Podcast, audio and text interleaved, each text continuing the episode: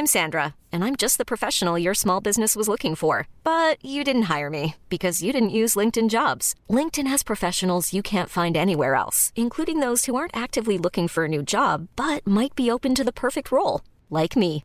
In a given month, over 70% of LinkedIn users don't visit other leading job sites. So if you're not looking on LinkedIn, you'll miss out on great candidates like Sandra. Start hiring professionals like a professional. Post your free job on linkedin.com/achieve today. There's never been a faster or easier way to start your weight loss journey than with PlushCare. PlushCare accepts most insurance plans and gives you online access to board-certified physicians who can prescribe FDA-approved weight loss medications like Wegovy and Zepbound for those who qualify. Take charge of your health and speak with a board-certified physician about a weight loss plan that's right for you. Get started today at plushcare.com slash weight loss. That's plushcare.com slash weight loss. plushcare.com slash weight loss.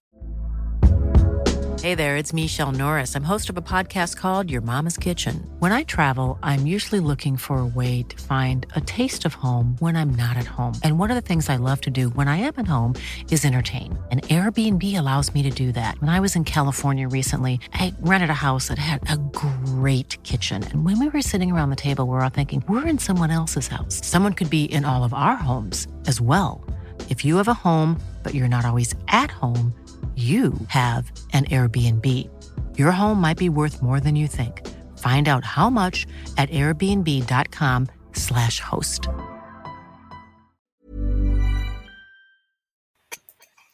Good evening and welcome to the last Fallout Bar before Christmas as we go into a little break.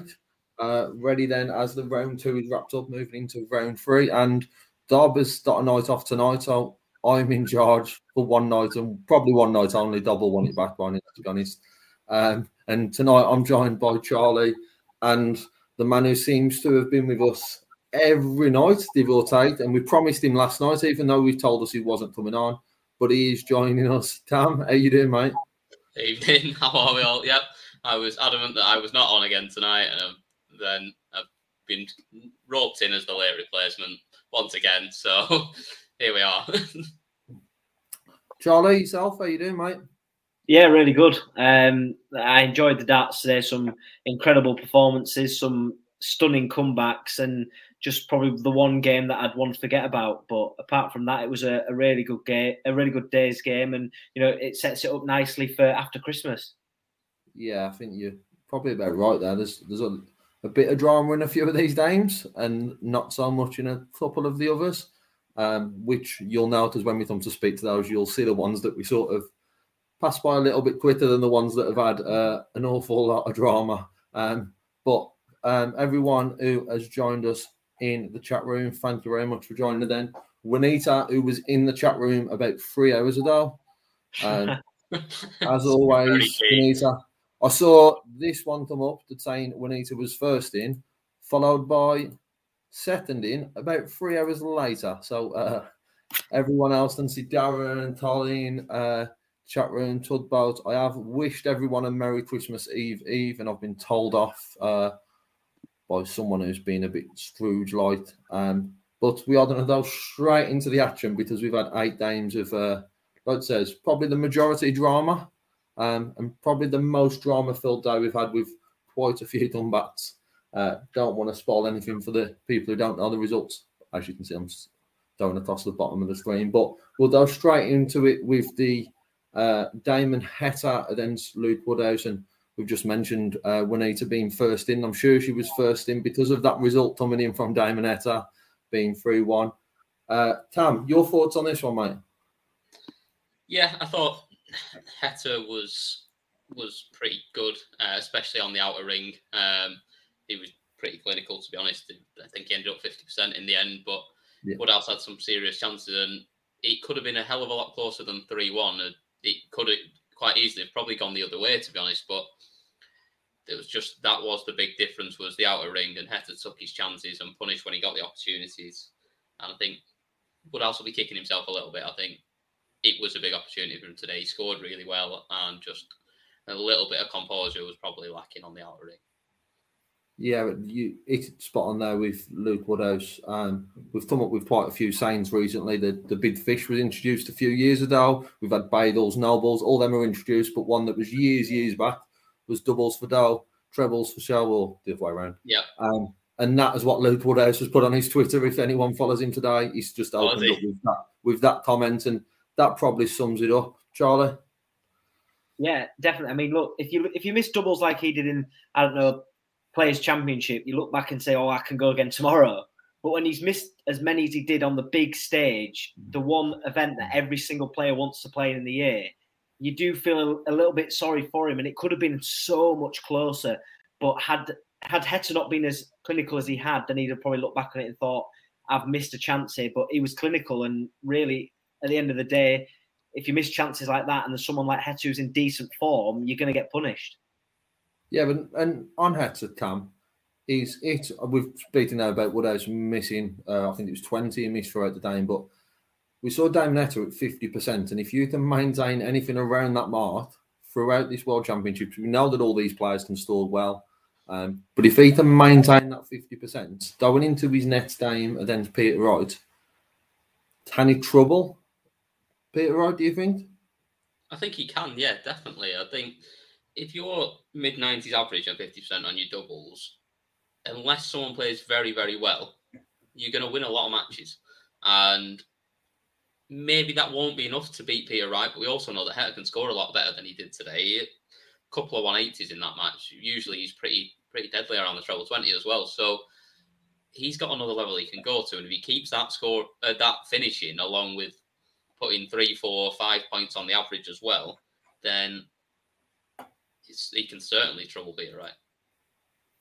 And then I'm gonna move on quite quickly from this one and move on to then what was a very, very high quality game that we had in game two. Um, result made it look very one sided.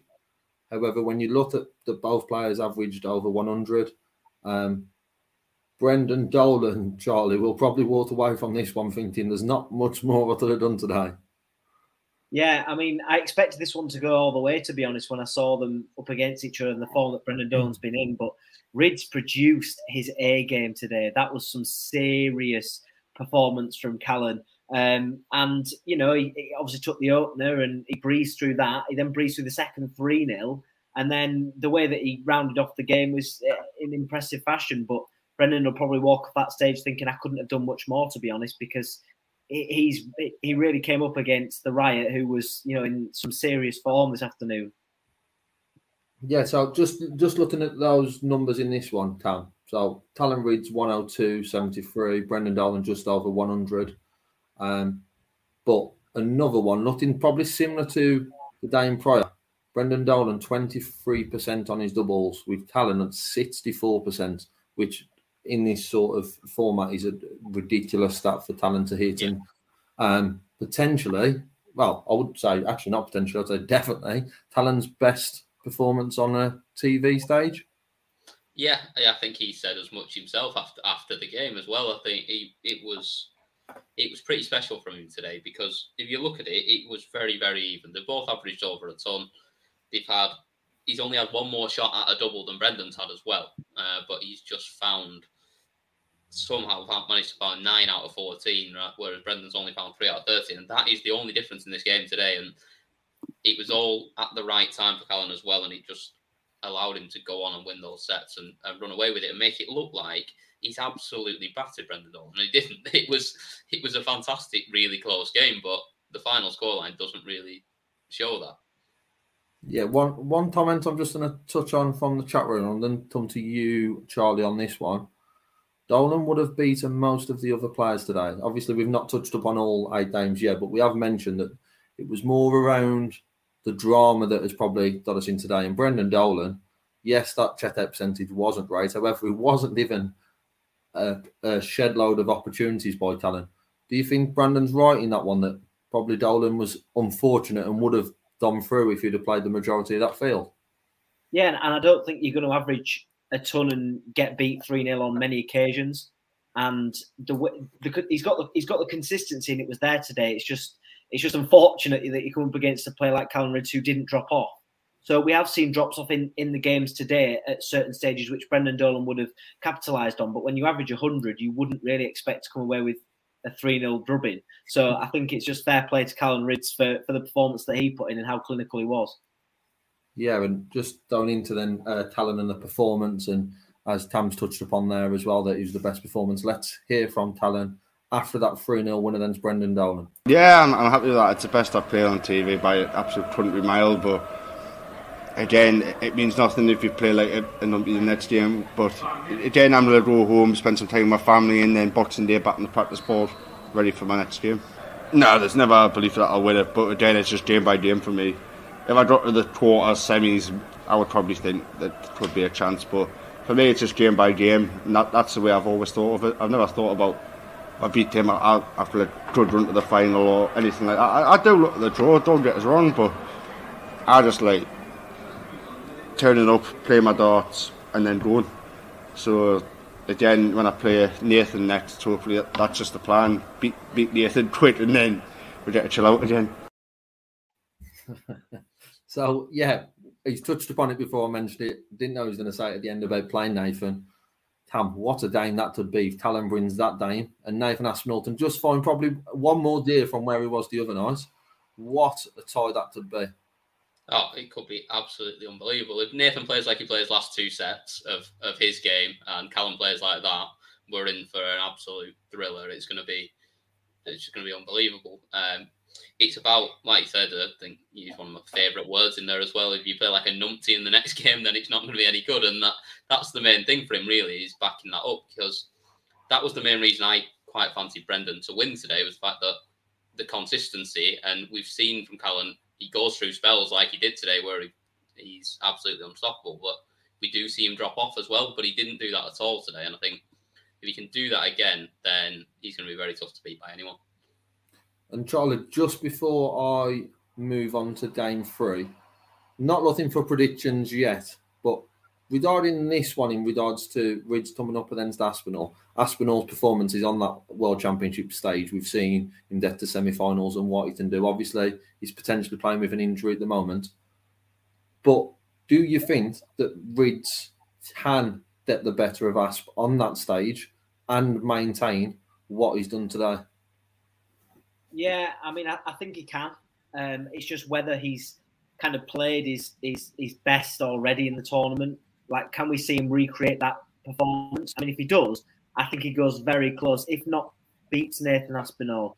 But it's whether he can recreate the performance that he brought today um, after Christmas. And, and if he can, we're in for an absolute classic.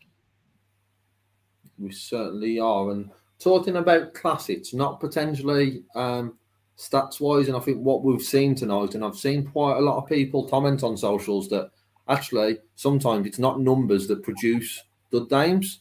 Sometimes it can be the drama, it can be missed doubles, and the Nets one certainly produced that with Mensur Suljovic going 2 0 up against Alan Soutar.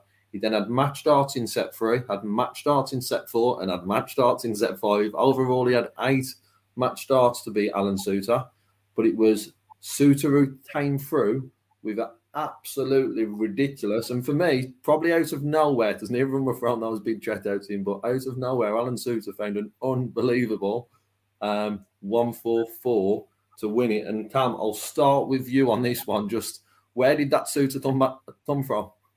I, I, don't know. I really don't. Um, he looked dead and buried at two sets down and two legs down. I think he was. Was he at, at, at that point? Uh, he looked like he had absolutely he had no hope whatsoever. And then he got on a bit of a run, managed to get himself back into it, and then for the majority of the final set, he looked like he wasn't really in it. And Mensur kept going ahead, and then he kept fighting back and breaking back again. And then that finish at the end was just, like you say, out of nowhere. We had three ton pluses from Mensur before that, but they were they felt a long, long time ago at the point where Soutar hit his. We were more missing doubles rather than getting anywhere near to a big shot at that point. And to pull that off under pressure there, where it was massive pressure as well, because if he doesn't take it, there's a good chance that he loses the match because he's not got the throw in the decider either. So it, it kind of had to go there and then as well. And Charlie, staying on on Soutar, what a, for me, he's had a very impressive 12 months. If at the start of the year he'd have been offered what he's achieved, yes, it was a very good start to the year, and then it dipped off towards the back end. But now he's done into round three. Now he's beat Mensur Suljovic, a seeded player. Even if Soutar doesn't go on and progress any further, generally, um, the, your thoughts on Alan Soutar's first year as a tour card holder? Yeah, he's been really impressive to be honest, and he's someone who um, who I've liked the look of for quite a while.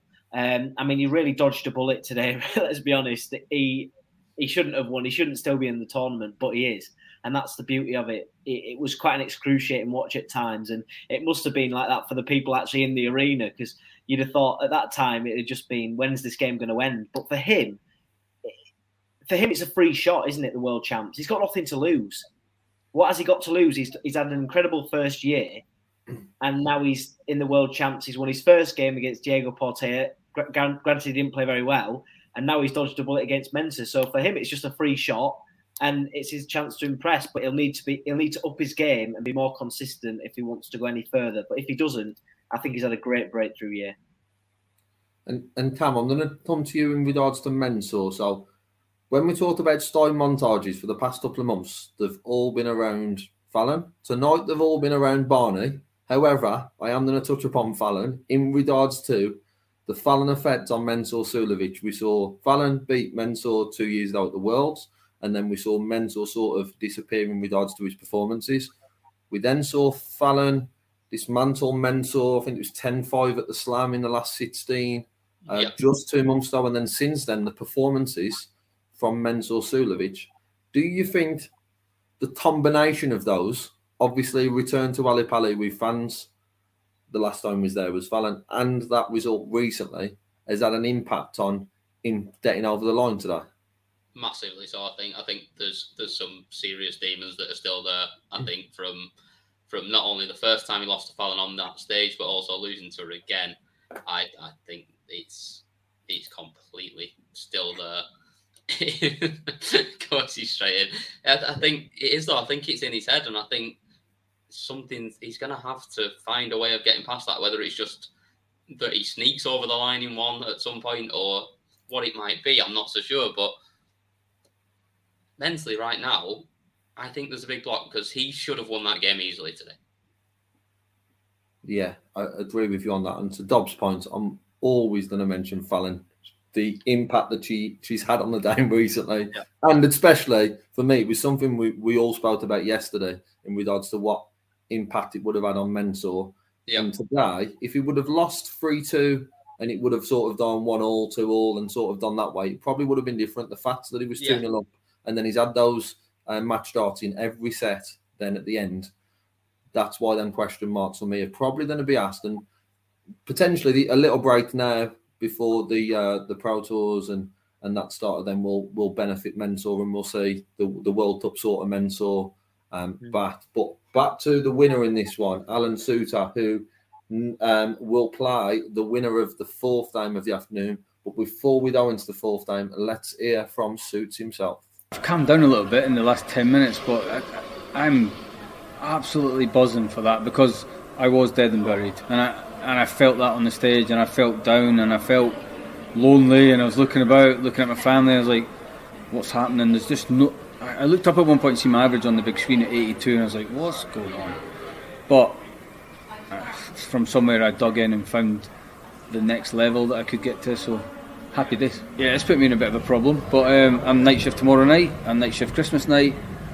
Then I'm off for four days, but I don't play again until the 29th now, so meant to be working the 30th 31st, first and second, and there's nothing organised because I'm not planning that far ahead at the World Championships. I'm just my debut year, so I might need a few favours and a few guys to look at this and go, "It's all right, suits. I'll cover for you." So hopefully, I can get a couple of swaps and come back down on the 27th, maybe yeah, unfortunately, this year we've seen quite a few withdrawals from competitions due to probably COVID, but um, it would certainly be something a bit different if we saw someone that to the latter stages of the World Championship and have to withdraw due to a, a shift at work. Yeah, but hopefully, can't get anyone to cover me. yeah, hopefully, Suits uh, does continue his run that um, he's able to sort that out and suits his opponent in um, the round three after Christmas will be the winner of Dame number four and Charlie on this one, Um, deja vu from Dame three, moving then into Dame four, maybe. Yeah, yeah, definitely. Um, I mean, so firstly, Juanita has been um, commented in the chat room about my lack of Christmas jumper. So it's not that I'm a Scrooge; it is just generally that I forgot um, to put a Christmas jumper on. So don't give, don't give any ammunition to go at me. Don't give him anything to go at me. Um, but yeah, it was look, it was it was an all right game actually. De Sousa's not been in his, in his best form recently, and I expected it to go close, but did I expect him to be two 0 down and on the brink of an exit? Definitely not.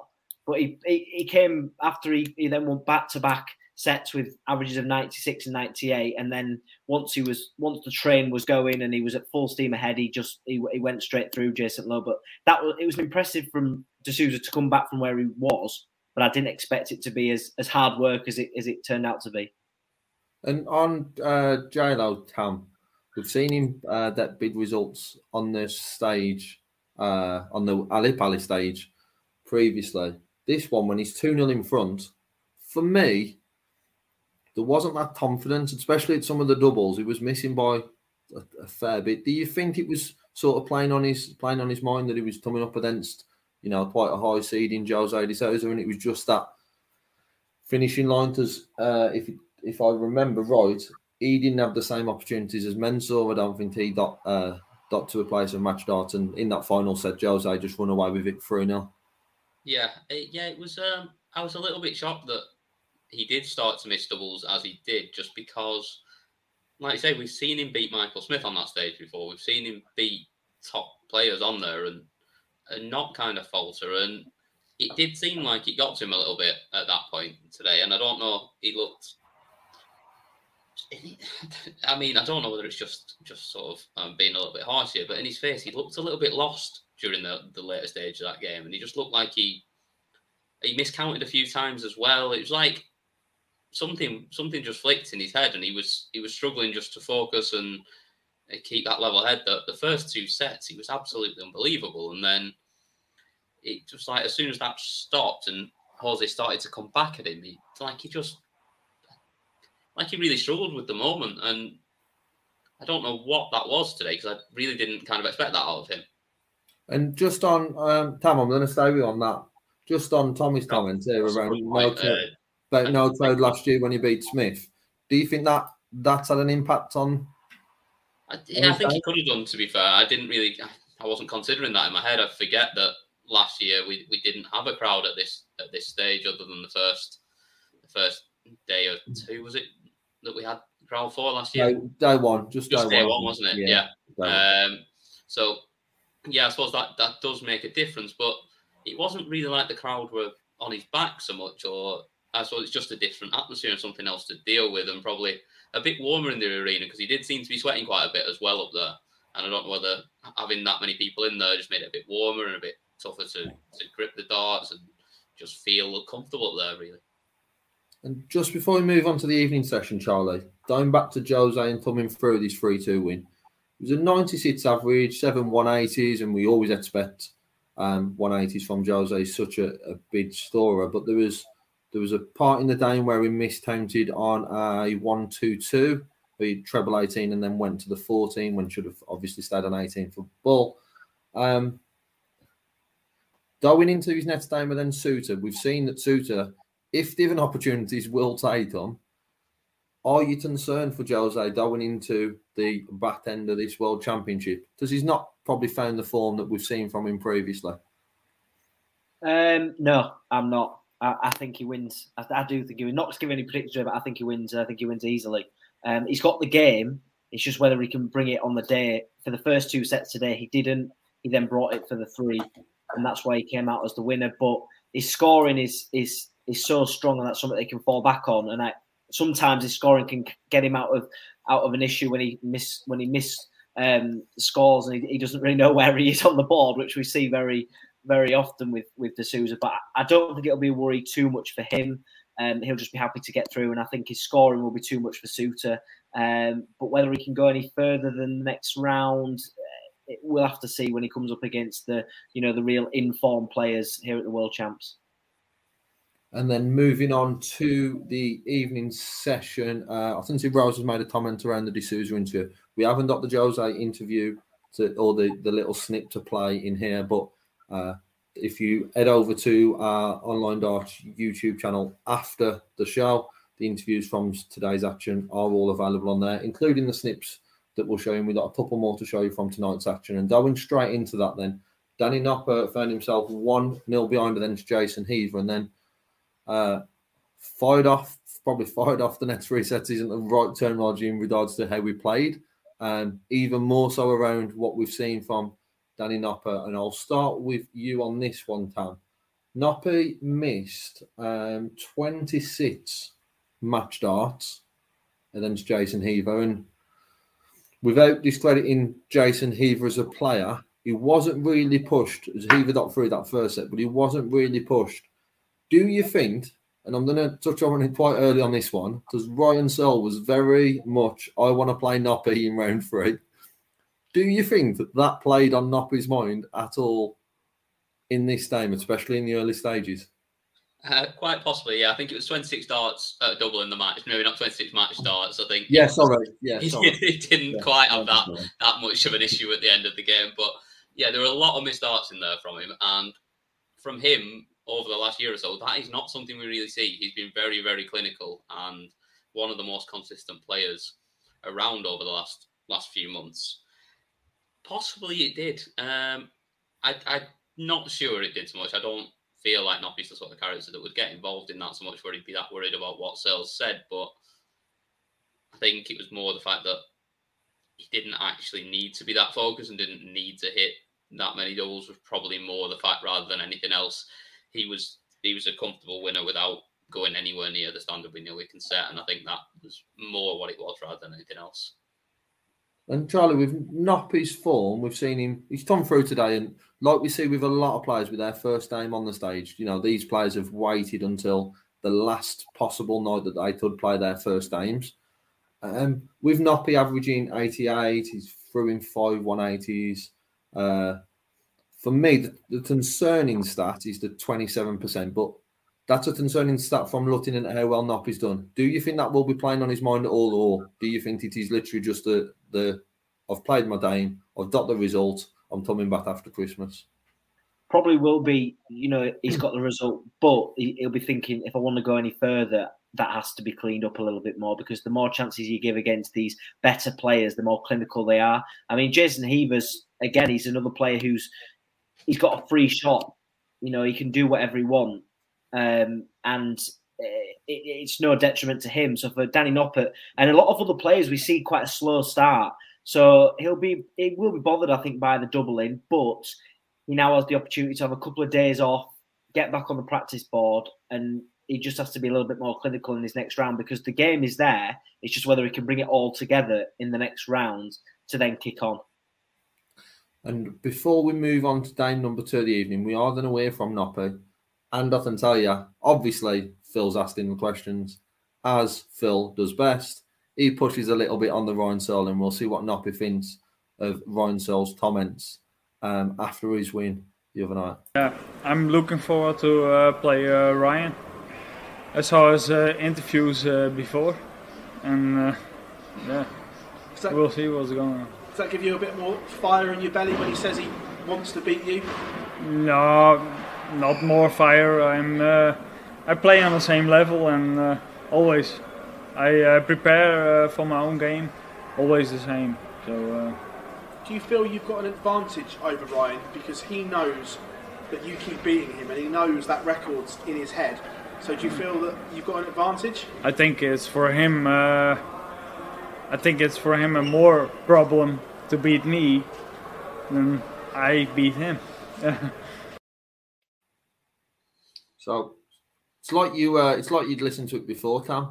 Um, very much spot on with your comments around. Uh, however, a lot of people we see say a lot in front of the camera, and uh, what they're actually say in front of that does. For him to mention it and for him to bring it up means that he's been listening and it was playing on the back of his mind. And for me, Yeah. he probably did. He probably did early on uh, as that day and then went on.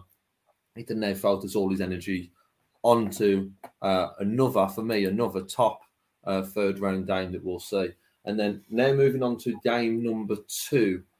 Um, probably out of the whole day, and I, was talking to you before we come on saying for me, this was probably one of my favourite days of the nine we've had so far.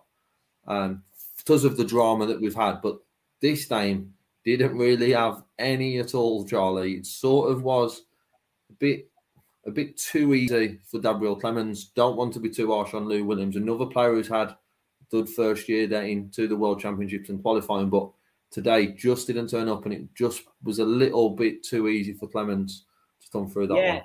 It, it was a lot easier than I thought it was going to be. I thought Williams was going to go. I thought it was going to be a really close game, and to be fair, it, it probably should have been. Really, Williams missed so many darts um, at a double, and when you're playing against someone like Gabriel Clemens, who we've been so accustomed to seeing on the big stage, and he's starting to hit a nice bit of form in the last couple of months you can't give him opportunities like that because he'll snap your hand off, and, and he did that. And three 0 is probably a bit harsh on on Williams, but when you miss that many amount of darts against someone like Clemens, you you know you're never going to come out on the on the right end.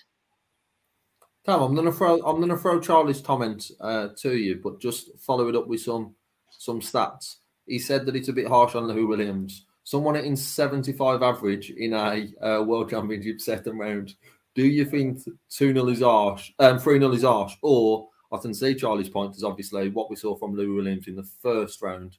And his confidence, the how much confidence he was oozing from that first performance in front of the crowd. Do you think it was a, harsh result? Um, no, I don't. I think if you turn up on the world stage and average 75, you can't be feel hard done by if you get beat 3 0. Um, yes, he had opportunities in there and he did miss a lot of darts at double, and it could have been closer. But I don't.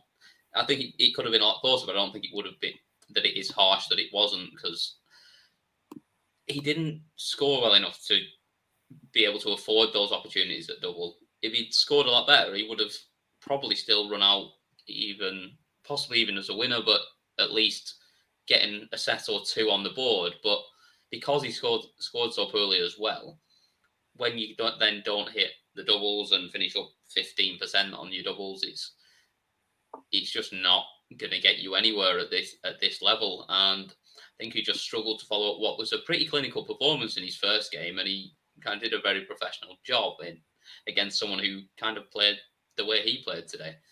So it was a little bit surprising to me that he didn't put together a bit of a better performance, and I just think it's one of those things that he's going to have to learn from and, and come back from. But I think he will. He's he's young and he's a talent, and sometimes you have these games. Charlie, I'm just going to give you the final word on this one before we move to the Dane that everyone wants us to talk about.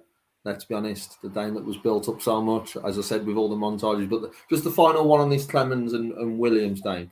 Clemens now sets up a tie with Johnny Clayton that is one of the names that we will be predicting because it's on the first night back. So I don't want to go into those sort of predictions yet.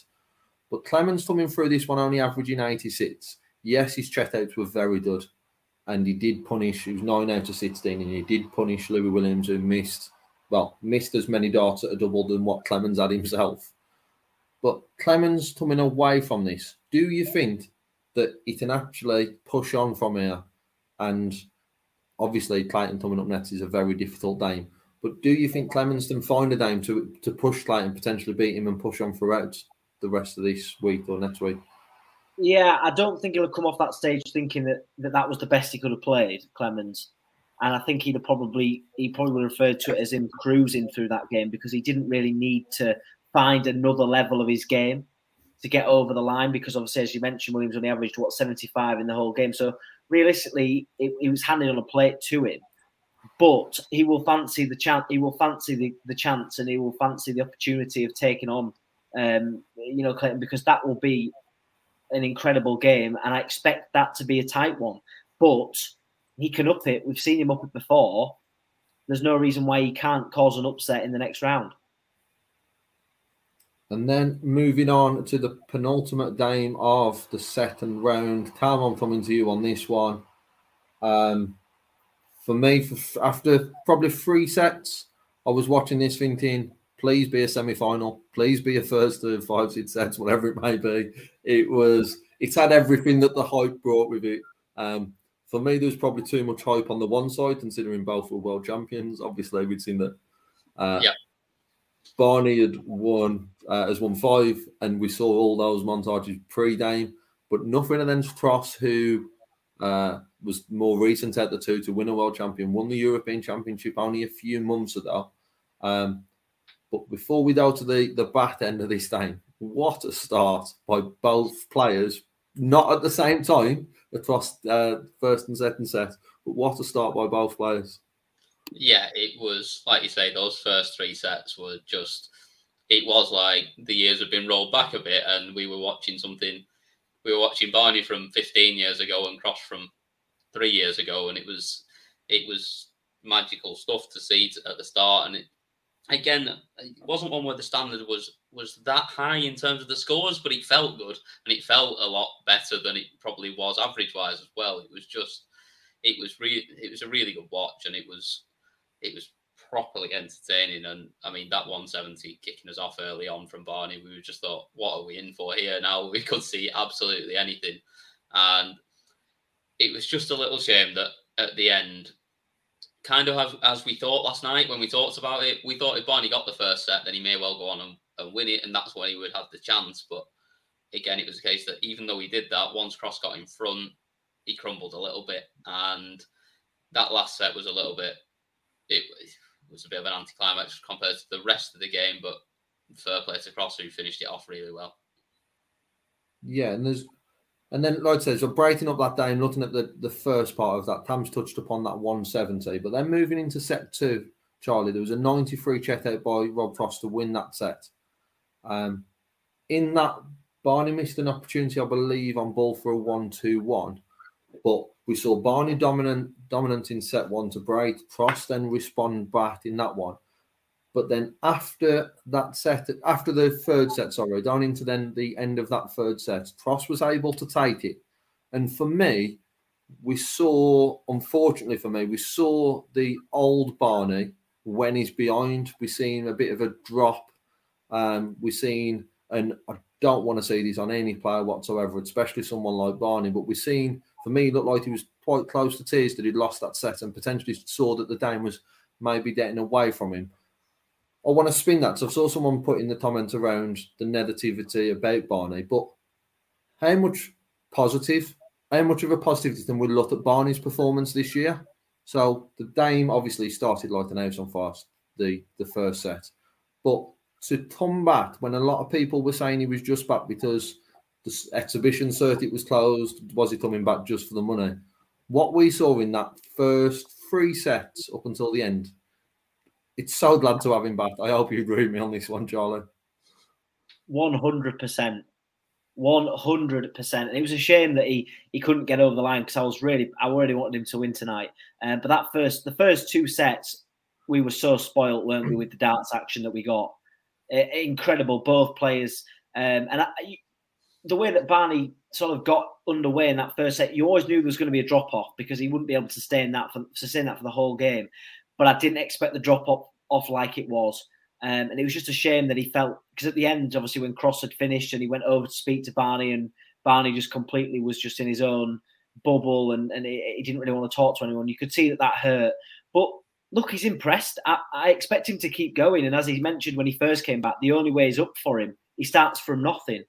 So he's got nothing to lose now. He's going to keep going. And I'm hoping that he goes from strength to strength. And, and the longer he plays now, against these bigger, better players, the the more we'll see of, of his old game coming back. And I'm gonna throw up a question that Dob has put in the chat room um, about Cross and Barney. Uh, I'm gonna share that question with you, and then while you're thinking about your answers to this one, so I want you to have a good think about it. We are to hear from Rob Cross. So Dob's got a few people talking in the chat room, as Dob always does. But in terms of PDC achievements only, would you rather have RVBs or crosses to rear? So, with, with that in mind, we will come back to both of your answers on that one. But before we get them, I just want to hear from Rob Cross. No, I like it when they talk about the top four, really, because it takes. I think it's my first year where I've had the attention sort of taken away from me, and I think it's been brilliant. I've just gone back to my old self and keep myself to myself. It feels like I've got my curtain back, what I used to be able to hide behind when I won the Worlds. Um, but look, it's one of them things that they're all playing great and they can all spin on a coin, they'll have a couple of bad sets, but they're playing really well, really, consistently. And it's down to me just to get my head down and just do what I'm doing. So just heard from Rob Cross. Dave, you both about 30 seconds to think about the answer. I am going to start with Charlie still looks like he's thinking about it, so I'm going to start with you, Cam. Tried to point at Charlie and I pointed at you instead of pointing at the wrong man. Uh, Yeah, that's not going to happen. Not while, not while uh, you're the captain today. You're Yeah. not. You're not going in first. exactly. So I'm going to start with you, Cam. Um, I'm going to say Rob Cross, but I'm going to caveat that with the fact that I think Rob Cross wins a lot more before he's done. So Um, I'm going to stop you there on this, though. I want your answer to Dobbs' question. If, for whatever reason, both were to stop today, oh, that, that, oh, we're saying literally Yeah, if we stop today. if stop today, who's three? Who's three would you have from PDC achievements only? Um, I think that's what Dob was saying. At. Yeah. I'm still going to take Rob Cross. And I'm going to take Rob Cross for one reason and one reason only. Because they've got the same number of world titles, but the match play. Charlie, I would go against, and I would say Barney. Um, just with the uh, the career that he's had and the titles that he's won, I just think he is and has done so much more. But but then, and that this isn't answer his question. I've, I've answered that now with Cam saying I do think Rob Cross will win a lot more before he's done. yeah, on on that one, it comes up. Obviously, if you're looking at what they've won, we come up with the point that Marthas is about is just made, just what I was about to come to. When you look at what they've achieved within the PDC, when it comes to the the main sort of titles, I'd only use the word major, major, but the ones that really sort of stand out, the ones that you remember, it comes down for the two of them, the match play and the the, the Premier League. And for me, it's got to be it's got to be the match play. It's got to, and I'm I'm agreeing with you, Tam, but I do think it would split opinion completely, and I think Yeah. we've seen it with a few people in the chat room because The, the only bit you're I looking at those. You're looking at European Championship. What um what Rob's won was this year. We've seen Barney don't want to lift the World Cup uh, with MVG, and then we've also seen him obviously uh, win the Slam. So there is others in there that certainly add to the mix and certainly make it make it a very very difficult question. And for for a change, it, it's nice to have a good question from Dob, uh, and that's why I Yeah. shared it in the group. yeah, I think I think the one thing where I nearly went the other way was the two U- UK Opens as well for Barney, which are obviously it's a big event to win. It's quite prestigious. It's a very difficult one to win. So I nearly went him on that, but for me, the match play outside of the worlds is just above everything else, and that's that's where I'd say Cross is especially. And then obviously, I know we, you didn't let me have the first bit where I was trying to dig in a little bit further, but, but I'm having that bit as well. That he's got so much more to come yet as well. I think. Yeah, and um, because of the question and myself, we did digress slightly across what for me was a was a very very good game tonight. Numbers down, shall we? um, in regards to, and I want just want to clarify the point we did say yesterday, uh, Cam, that sometimes we sound like we're being a bit harsh on players only hitting around a ninety average or at nineties. This one, Rob Cross at ninety, Barney's at ninety two. The reason we can be a little, a bit little bit harsh on these is because the standard that we know they can hit, and that's the thing that we've seen. Uh, that's the only reason someone hitting a 90 average is still very, very impressive. Well, that's the in thing, and comparison to like- where we are, and that's what we speak about. So with this game, and Tam, I'll come to you on this. Barney's 92, but he started, Lod says, with an house on fire. To finish on 92, the worry for me is that 22 missed starts, and it's it's very much a feature in today's action. 22 missed starts by Barney. Um, how will he? How do you think he'll respond? Does from his interview after round one, it was very much on isolating, sort of in my hotel room. I'm very much focused on making sure I get the right result at this World Championships. But he's now then been knocked out at round two. Yes, it was a very difficult draw. Um, but how do you think Barney now will react to that and see him into 2022? My yeah, I think that's the bigger worry, isn't it? The bigger worry is not that, uh, not so much that he's missed those doubles because he didn't really miss so many doubles at the end. He didn't get that many shots at the end to hit a double. And the bigger worry is the way he fell off once he was under pressure. That's something that if he is going to carry on and he's going to look to get back to where he was and be competing in these major tournaments, he can't fall away like that as soon as someone puts pressure on him. And if he can't fix that, then we're not going to see him get much past this point because he hasn't got the ranking to avoid these big players in the early rounds at the moment.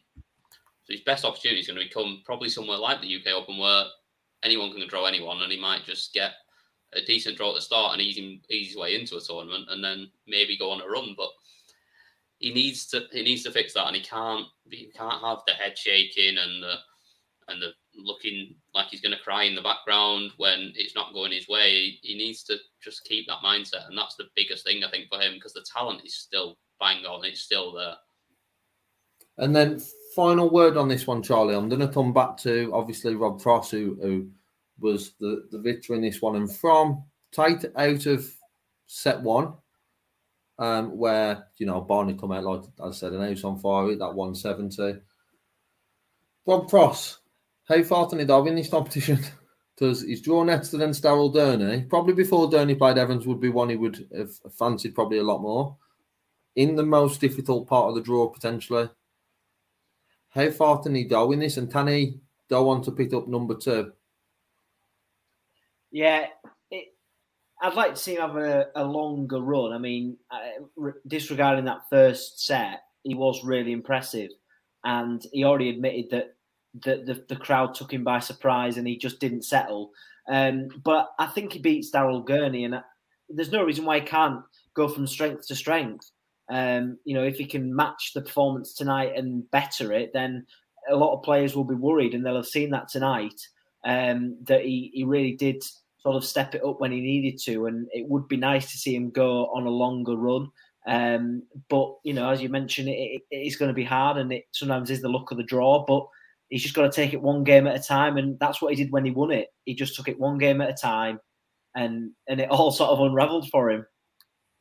Yeah, and on on come to you on the same question, Cam, because the running that he's potentially got, and he's only obviously potential be but he did have Gurney and Anderson, then I think it would be MVG in quarters, then it would be Peter Wright in semis. It's one hell of a run for anyone to then go on and do it. Do you think he's playing well enough to to go on that run? Um, it, it's going to be tough, but certainly got it in the locker, and I think it's one of those a little bit like Rid said in his interview earlier. Take it game by game, and on the day you can beat anyone, and I think that's got to be it. It's just not don't look too far ahead because you look too far ahead, it looks daunting and it looks tough, and you're going to get in your own head there. But just on the day, go get up there and play the board, and could certainly beat all of them and have that really deep run and go and do it. And then moving on to a game, the final game of round two, the final game before the uh, few day Christmas break, we saw Chris Dobey take on Rusty J. Rodriguez, excuse me. and Dobey, another game today where we've seen someone go 2 0 behind. There was a key moment in set two where Dobey could have levelled the scores up. Um, but Rusty Jake had that advantage, and somehow, and I'm going to say somehow because the performance wasn't what we probably all expected from Dobey, but somehow Dobey got the win. And Charlie in this one, Dobey got an awful lot look at in this one. It, he, he, he did. I mean, he wasn't playing too poorly, really. His scoring wasn't what we've become used to. I mean, I thought this was going to be a 180 fest. I thought we this would go into, you know, we'd see 12, 13, 14, 180s in the game. It would just keep, both of them would just exchange all the game. And there really wasn't that. And Chris Dobey struggled, but Rusty let him back in. And realistically, Chris Dobey just slowly reeled him back in. Um, and he did well, just about to stay in the game. And without playing well, he reeled off the sets and managed to take it back to two all. So he's dodged a bullet tonight, but in the past he would have probably been beaten. So I think there's that level of maturity to get over the line, and Rusty just sort of ran out of steam in the end. And Tam on this one, uh, Rusty Jake, obviously he's he was turning up, found himself in a in a good position, but for his first, well, it's not his first experience on the uh, PDC on the Ali Pali stage because he was here JDC, but his first World Championships on the Ali Pali stage. Uh, this was his second appearance, obviously coming through round one. A lot of positives for the uh, the young Austrian state away from today. Yeah, loads of positives. I think from from the week, um, I think he was he was fantastic in round one. He was, and he was really good today. For the first two sets, especially, he punished every mistake that Dobey made, and thought Dobey was banging trouble. I I didn't really think he was going to get over the line when he was when he went two sets down. I thought he was struggling. We weren't seeing any power scoring from him. He looked not anywhere near his best. The first start was missing low a lot, which is never a good miss for him. He needs to be in the top of the treble or just above it if he's going to fire in the, the bigger scores. And I just think it was it was there's a lot for him to take from this, especially on your first appearance there. I think you look at his brother Robbie, who took him three attempts to get a win on that stage, or four attempts to get a win on that stage, and they've still only gone to the same sort of same round. I think it, there's a lot of positives there in terms of what he's been able to do on that first time up on that big stage.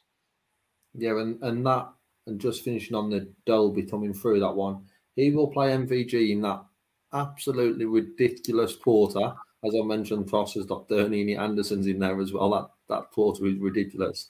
And Chris Dobey will know that he'll need to up his game to to get the better of MVG. But another absolute cracker that we have going into round three.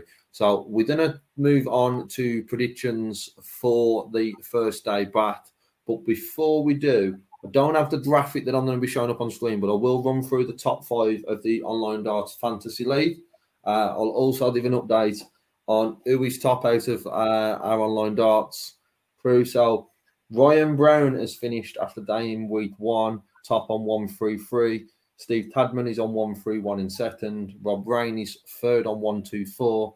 Kevin Duff is fourth on 118. And Sean Adams is 117. I was on for an absolutely ridiculous day because he had four in today. I had three winners initially. I had four winners in the end because Dobey come through, but Dobey was my captain and sort of didn't pick up the points that were needed on this. But I have climbed significantly. I'm happy with. However, from the team at Online Darts, currently in 10th place, and he's on the stream with us. Sorry, Tam, it's not you. It's Charlie who's currently on 100. I've not done. A, I've not done a team, so. yes, because you missed out. That's why it's unfortunate for you because you missed out on it. But Charlie, 10th place, only what 25 points off top. I'm sure you you're already going to start looking at your transfers ready for uh, down week two, which is round three and round four. Yeah, and I every, mean, everyone else, everyone else in the uh, chat room as well. If you are in the lead, make sure you get your changes in. And there's, a, I think there's three transfers maybe. I mean, you get some, make sure you get none before the twenty two. You two, yeah. sorry, two, and then three after round yeah. four. Yeah. yeah. I mean, I mean, ten sounds pretty good for Charlie, but to be fair, it's the lowest he's been at any point. He's dropping like a stone. To be honest, he was second at one point. Who's that? Sorry, Tam. Charlie, he was he was second at one point. He's dropping like a stone. To be honest. It, it's a marathon, mate, not a sprint, Charlie. I'm sure you'll. I'm sure you'll bounce back in the uh, after. I'm sure you'll bounce back, and I know you'll definitely love it. Even if you don't finish top of the fancy league, that you finish above any of us in the group chat, and you'll take a lot of uh, a lot of from that. So moving on then, because we are, as someone's as Tommy's mentioned, we are into Christmas Eve here in the UK now. We are at ten past twelve. Um, so quickly, we'll just go down the predictions for the two sessions on the twenty seventh. I'm going to come to you, Cam, first. And we have Ross Smith up against Dirk van Duivenbode as a first time back in the first round, in the third round. What a start to the third round that could be. Who are you siding with here, Cam? Proper game, and it's a kick off. Um, I wasn't very impressed with Dirk in his win over Boris Koltsov. I thought he was he got away with one he probably shouldn't actually be there, which I know we can see people bounce back from sometimes, but but Ross Smith was very, very good. And yes, I might be a little bit biased because I want to see the logo go on to another round again. But yeah, I'm having Ross Smith to win this one. And I think we're obviously we're on four sets now as well, aren't we? So I think four two. Charlie, to you. Yeah, I think I'm going to go four, probably four two there as well. It's going to be a good game. Um, maybe four two, four three, but Dirk didn't set the world alight, but he's clinical, and I, and I expect him to bring that to the stage. But that that's a great game to get us started straight after Christmas. Yeah, I agree with you. It's certainly a, a, a great down to get us started. I'm going to edge towards Ross Smith as well. Um, to go. He does all the way for the first game, and Ross Smith comes through it for free. Charlie, I'm going to come to you first on this one. Um, probably before any darts was thrown, you would probably all be siding with one player. Now, what we're seeing from William O'Connor at stages in his game against Glenn, um, and what we've seen, this one's going to be probably a lot tighter than, I said, we would have picked early on. Who do you see coming through this one? Uh, I think Michael Smith will win this one. Um, I think I'm going to probably go 4 2. Um, I mean, William O'Connor, he didn't really want to talk after the game against Glenn because he just didn't. He didn't really have to hit a, a level. He, he really did just just have to get through. But I think Bully Boy will have too much for him. Um, but maybe he gets a set or two on the board. But I think Bully Boy will get himself through into the next round. Tom, on this one, are you going for a Smith double early on on Monday? Um, yeah, I think so. Um, I really like Willie O'Connor, and I think he's got a hell of a lot more to show than what he had to do to beat Glenn. Yes, yesterday, day before, whenever it was. Um, but I do think that Bully Boy looked very, very good, and he looks just a bit more. He's found a maturity and a level to his game that he looks really good every time he steps up there right now. And I think O'Connor will play well. He'll play better than he did against Glenn, and I think I'm going to go four two again yeah, in the chat room on this one is siding very much with a Michael Smith convincing win. Only Jack coming in at 4 2, everyone else either 4 0 or 4 1 on this one. Um, I think Smith comes through as well. I think it's around what Jack said there on 4 2. Um, and then we move on to the third game on the Monday afternoon session. Probably not one that would have been tipped by many to be a third round game. So certainly a section of the draw that's opened up a little bit, but we've got Hempel um, taking on Raymond Smith. Cam, I think it's you to go first on this one. This is um, a prize package game as much as as much as anything. I don't not sure there were many that picked this beforehand, and if they did, they possibly wanted the betting account looked at with BoyleSports a little bit. but I think it's a tough one to call. I mean, both have been really, really impressive. Um, I just think Hempel's got that extra gear, possibly. Um, I really liked Raymond Smith's interview yesterday, and it was oh, a couple of days ago after he played, and I think he thinks he's got a bit more to go as well, and he's he's got a bit more in the locker if he needs it as well. But I just think Hempel's composure so far has been unbelievable, and that beating Dimmy already, I think he will come through this, but I, I think we go we go along on this. I think it's four three Hempel. Charlie, yours on this one? We have a bit yeah. of a mix in our chat room. Yeah, there seems to be quite a few in the in the chat room. People who, who expected to go quite quite far. I think it'll be four two Hempel. He was really impressive over Dimitri Van den Bergh, um, and I think if he's got more to give, then he'll he'll blow Raymond Smith away. But having said that, it could be tight early doors. But I think the composure of Hempel will will get him over the line here. Yeah, we can see that Dobbs done for Smith to come through all three. I think we have a Smith double, but I can see I'm with you on this one, Charlie. I can see Hempel just coming through, but it being a very tight game, potentially all the way. And uh, what would round off for me? What's going to be a, a very good afternoon session, and it's only going to get better going into the night session, Charlie. Um, game number one on Monday night is James Wade versus Vincent van der Voort. Straight to you on this one, Charlie. This is a tough one. Um, it's all which, as Gob always says, it depends on which James Wade turns up and which one we see in the first set. Um, but I think I think James Wade wins, Um, but I think we see this go all the way. I'm going to go 4 3. I just think Vincent has been playing well at the moment, and his scoring can sometimes put him, you know, sort of be the difference between him and him and his opponent. But I think Wade just about gets over the line. If there's anyone going to just about go over the line, it's always going to be James Wade, isn't it, Charlie? Always going to be James Wade. um, Tam, on this one, is James Wade, as Charlie says, to wedge over, or is the Christmas Day practice with MVG to benefit Vincent van der Voort? Um, as much as I like, I just like to bait Gob into this generally. Anyway, I know he's in the chat, but I'm not. I'm not doing it just to bait him here. I, I picked Vincent to get beat by Adam Hunt, and he made me look an idiot. And I'm not going to let him do that again. So I'm going to back him this time. And I think he's playing some good stuff, and I think he gets over the line. And nobody's going to blow James Wade away. It's going to be close and I think we see four three Vincent van der Voort. Um, no one's going to blow James Wade away. However, Dob, it's only fair that I share that if there's any prediction I'm going to share with Dobbs, it's only fair it's this one. Um, he's saying that Vincent van der Voort will be blown away James Wade, James Wade comes through it 4 0. But there is a there is a myth, there is a couple in there that are down for Vincent. Uh, I'm going to go for Vincent as well. I think Vincent comes through it. Yeah, I'm with you, Tam. That's just an odd dog. No, I think Vincent comes through it uh, 4 2 in this one. Um, then moving on to, for me, game of the day. Uh, has all the potential to be game of the day. Uh, Tam, it's starting with you on this one. Gerwyn Price versus Kim Huybrechts. Yeah, this could be an absolute unbelievable 180 first, big checkouts, everything. If if Kim's on it, Gerwyn Price in a hell of a lot of trouble here. And I, I fancy he might be. He, he struggled a little bit through his first game against against Beaton, where he didn't really ignite that game. It wasn't a lot coming back at him. It was it wasn't a tough game for him to get through, but he'd had his issues getting here in the first place. That's going to affect your performance. It's going to affect what's going on. But he's stay, staying here over Christmas as well, so he's not going to worry about any of that. He'll get plenty of practice in, and yeah, let's have another upset. Let's let's have another upset. Kim Huybrechts wins four two.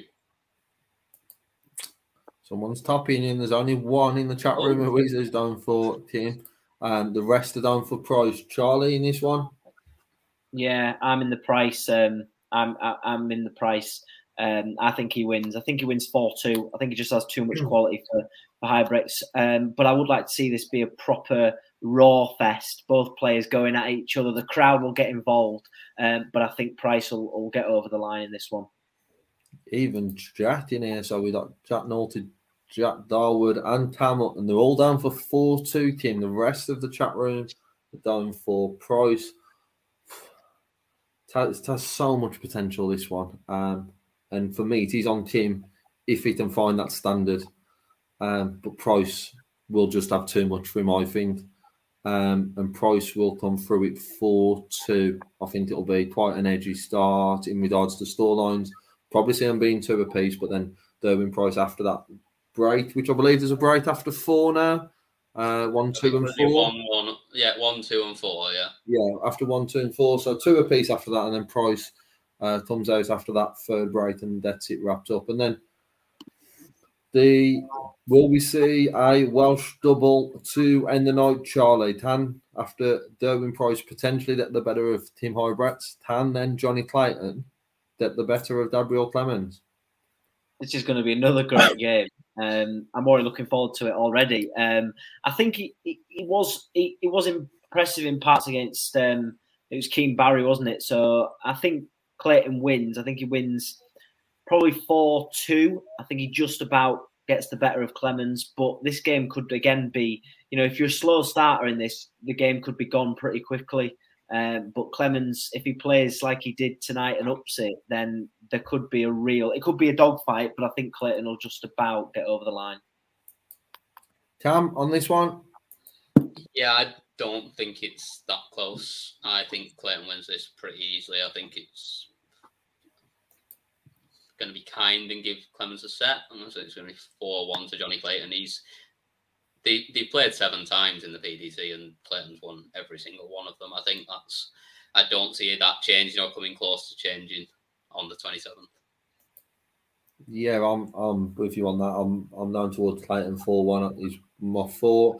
What would be very different is in a in another year with the fans. Obviously, we have a lot, a lot of German contingent come over, and it's probably had a different feel to it. But I think on the twenty seventh, uh, it will be predominantly support for Johnny Clayton. I see him pushing on, and in a four one win on that one. Before we wrap up, as we've finished round one and round two, we've had nine darts. We had nine days of darting action, I should say. Cam, um, I'm, throw, I'm throwing you both off here completely. I haven't prepared you for this at all. And you come to me first again. That's, that's really nice of you. Thanks, mate. You, have been on like near enough every show. It's only right that I come to you, Tam. Um, one moment, and same for everyone in the chat room. One moment from these nine days so far. One moment that really stands out for you can be a match, it says can be one moment, or generally these nine days. If you're looking back on these, what really stands out for you is that one? I mean, the one, the obvious one, is obviously is obviously Willie Borland, and that nine darter, they got Tommy straight in there with it as well. That is the obvious moment of the tournament so far, but I kind of almost don't want to pick it just because it's too obvious. I think I'm gonna, gonna be massively biased and go with go with my guy here and go with Nathan Aspinall's fight back from absolutely dead and buried, struggling against uh, Joe Murnan the other night. I thought that was super impressive, and he's to have to step up from that in his next game. But yeah, that's the one thing for me that it would have been very easy. He's got the tape there on his arm. You said you think it might have been there as a pre-made excuse or whatever it might be. I think it's it's actually doing something, but I think it would have been easy to shut the towel in and walk away and go, look, it's just I'm not right here, and I need I need to just take some time to rest it. But the way he fought back, that stood out for me, and it just showed that fighting spirit. And I think it was a big moment. Yeah, I think there's the reason I asked it is because there is that many moments and there is different ones. Like when he's talking about Raymond Smith, there's one there from Jack about the Clayton fight back. Charlie, I'm going to come to you on yours. Um, Dobbs is that you tried to convince uh, him that he's from the northeast. Um, Charlie, I'm sure you'll get your own back on him at some stage. Nine dart hero, Charlie, because of all the times that you on our stream with a nine darter. But Charlie, your standout moment of the uh, the nine days. Well, I have actually proved to God that Scarborough is actually it does sneak into the map of the north. That, that he you say that, but the second picture said different. He happily cropped out Scarborough and let yeah. that out of the picture. And um, mine's probably Steve Beaton, you know, beating Fallon Sherrock, because there was such a hype over Fallon. Like there was so much going on. Everyone was looking forward to that game, and he produced probably one of the best performances he has to beat to beat her. And it was a massive shock. So that was probably alongside the nine darters and Clayton's fight back. That was probably up there with one of my one of my most memorable moments so far of the first nine days. I see. I've, I've threw myself in a situation here because there's there's so many looking through on the uh, the ones that have the ones that have happened. Um, you know, I'm to go with I am to go with a nine, but I'm to go with Darius is nine. I just I, I liked it the following day the sort of there's a lot of hype around the the, the nine darter of Willie Borland, but Darius to put that in and the different type of reaction to someone in a nine darter and just standing there with that pose. That's I mean, a moment. I mean, the pause is iconic. Yeah, I'll give you that. The pause is iconic. Just holding it there, just. I've got to say that Marcus is comment in the chat room, which is John Michael going bull first with 50 left to save the match. yeah, that's a great shout. that is, that is, yeah. What a there's, there's, there's that as well as uh, oh, who won it? Who won? Who was it? Who went 150 and went ball, ball, ball? Was it so? I want to say. Um, um, yesterday or the day before.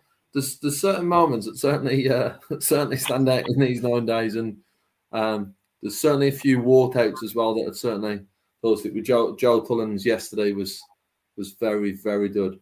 But yeah. on that note, we are probably the longest show we've done. I know Dobbs done a few long ones, but Yeah, I was going to say it's, nearly- well, it's close. I mean, it seems to be every single one that I'm on just goes on and on. we're not pointing the finger at you, Tam, at all. But No. we are close to half past 12 in the UK. We are into Christmas Eve. At this point, Tam, Charlie, I want to thank you very much for joining us over the past nine days. Tam, I know you've been with us for, like says, near enough all of them. Everyone in the uh, chat room, thank you very much, as always, for getting involved. And from everyone at Online Dart, we want to wish you a Merry Christmas if you do celebrate it. Um, thank you as well to BoyleSports for their continued sponsorship uh, on that. But from me, I, as I said, want to wish you all a Merry Christmas, and we will be back on the 27th for the Fallout Bar for night number 10. Yeah. Thank you Christmas, and good night. In a few days' time.